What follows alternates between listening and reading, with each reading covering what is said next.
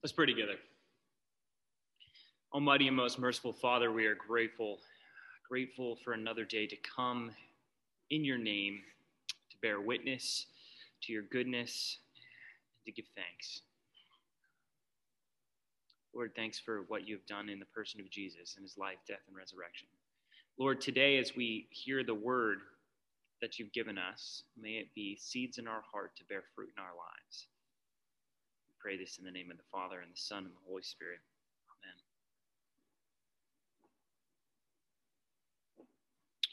Amen. For thousands of years, people have told various forms of stories about the fountain of youth. More than 400 years before Christ, the Greek historian Herodotus told the story of a spring that restored health and youth in a far off land, Ethiopia. And the idea of the fountain of youth, the source of life, can be found all over. Uh, Tuck Everlasting was a favorite book of mine as a kid, and it's based on a similar premise. At a deep human level, we want to find life. We want to find something which can sustain us, something stronger than death. It's written into our hearts that we are created for something everlasting, an echo of a voice that we can't quite make out, a hunger for something that we can't quite satisfy. And it's into that deep hunger and longing that Jesus speaks to us this morning.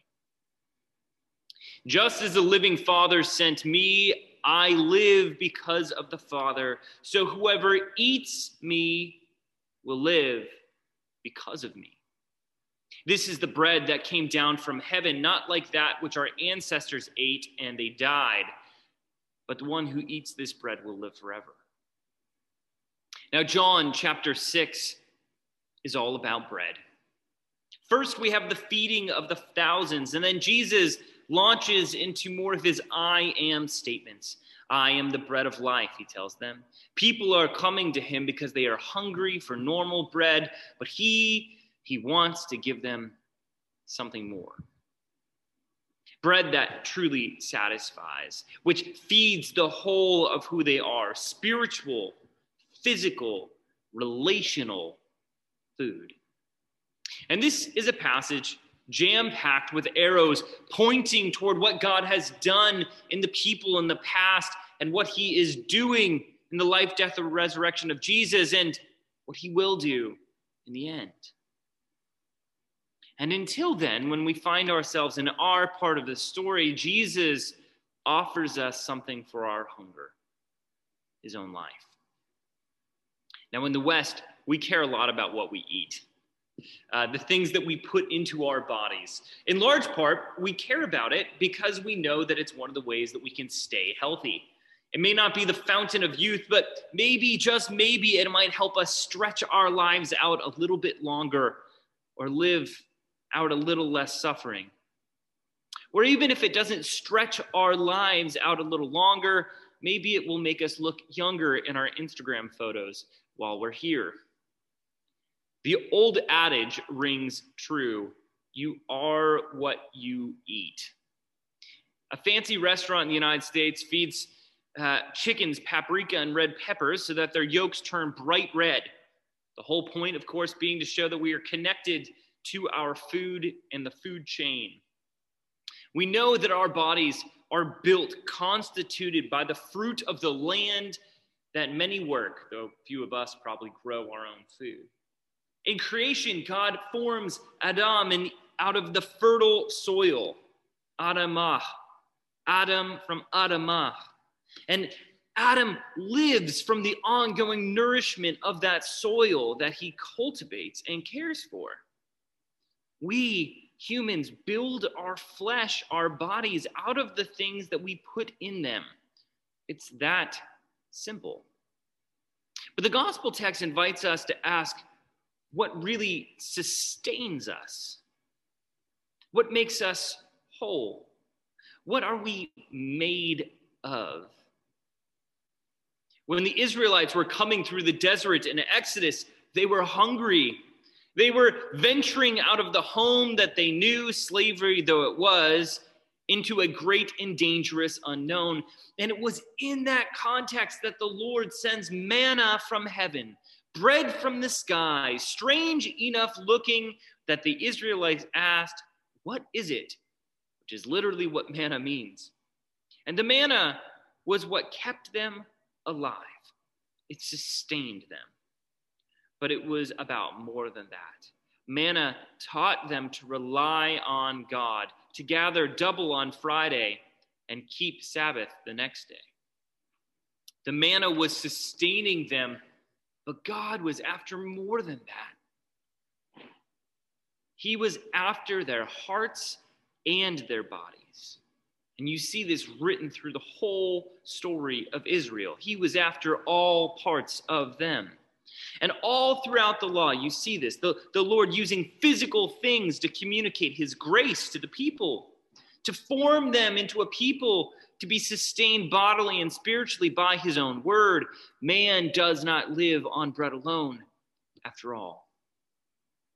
So when Jesus says, I am the bread of life that comes down from heaven, he is bringing us into the desert where the people hungered and thirst. And he is saying that he is the fullness and completion of that bread. Bread that was here today and gone tomorrow.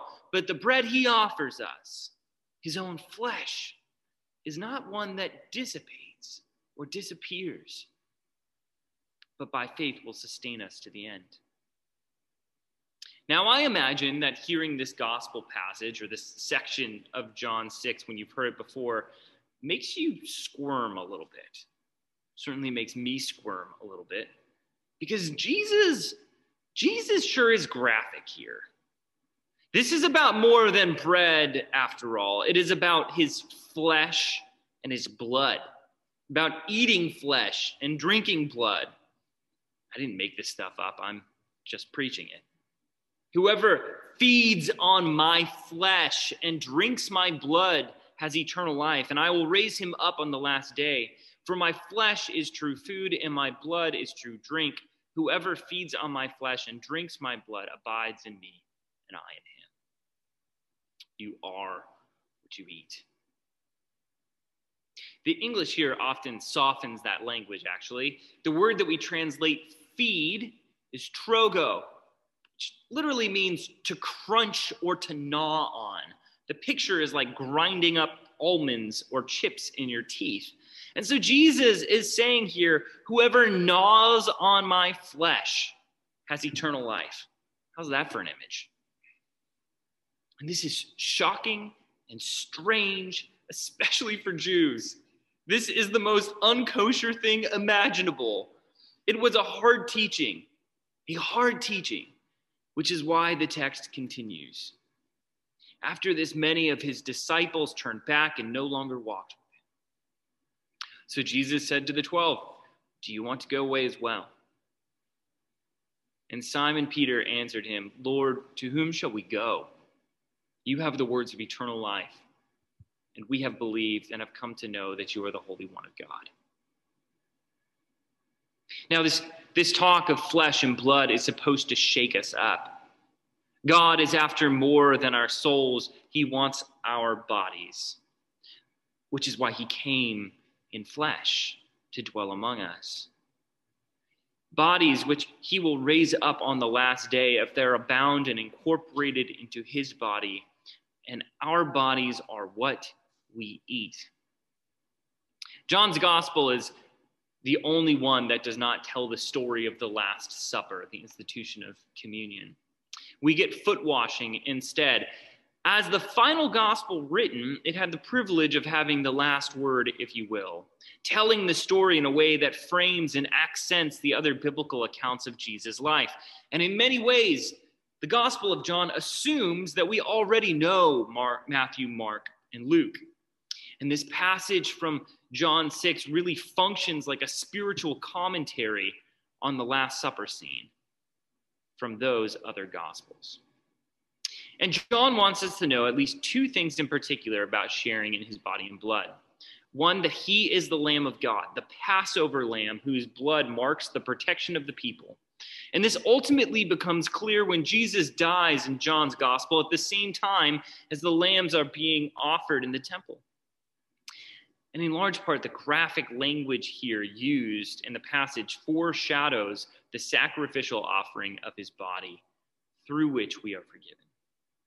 And two, that this bread and wine we share are through faith a tangible means of grace by which we by which he incorporates us makes us part of himself so that all can abide in him and he in us and the bread and wine are real tangible encounters with god now one of the things that i love about this congregation in boston is our diversity we have people from a very wide range of church communities and backgrounds. In fact, I think there's only a handful of us that actually grew up Anglicans.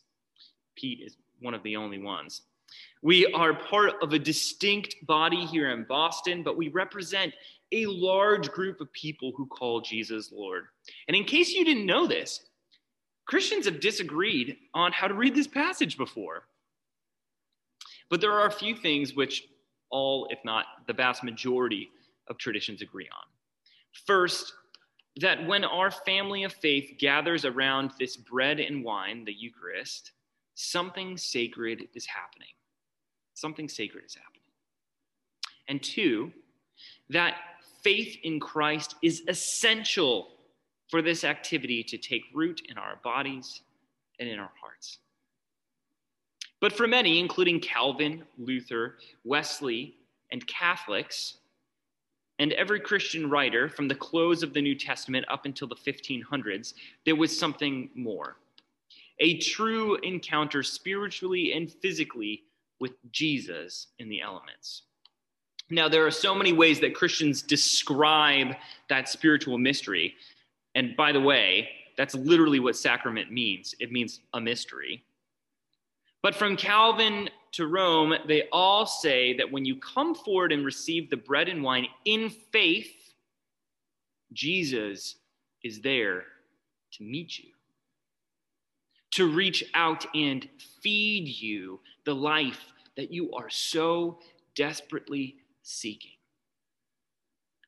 When Jesus gives us himself, he gives all of himself he does not leave anything behind in the garden. He doesn't hold anything back when he lays down his life at the cross.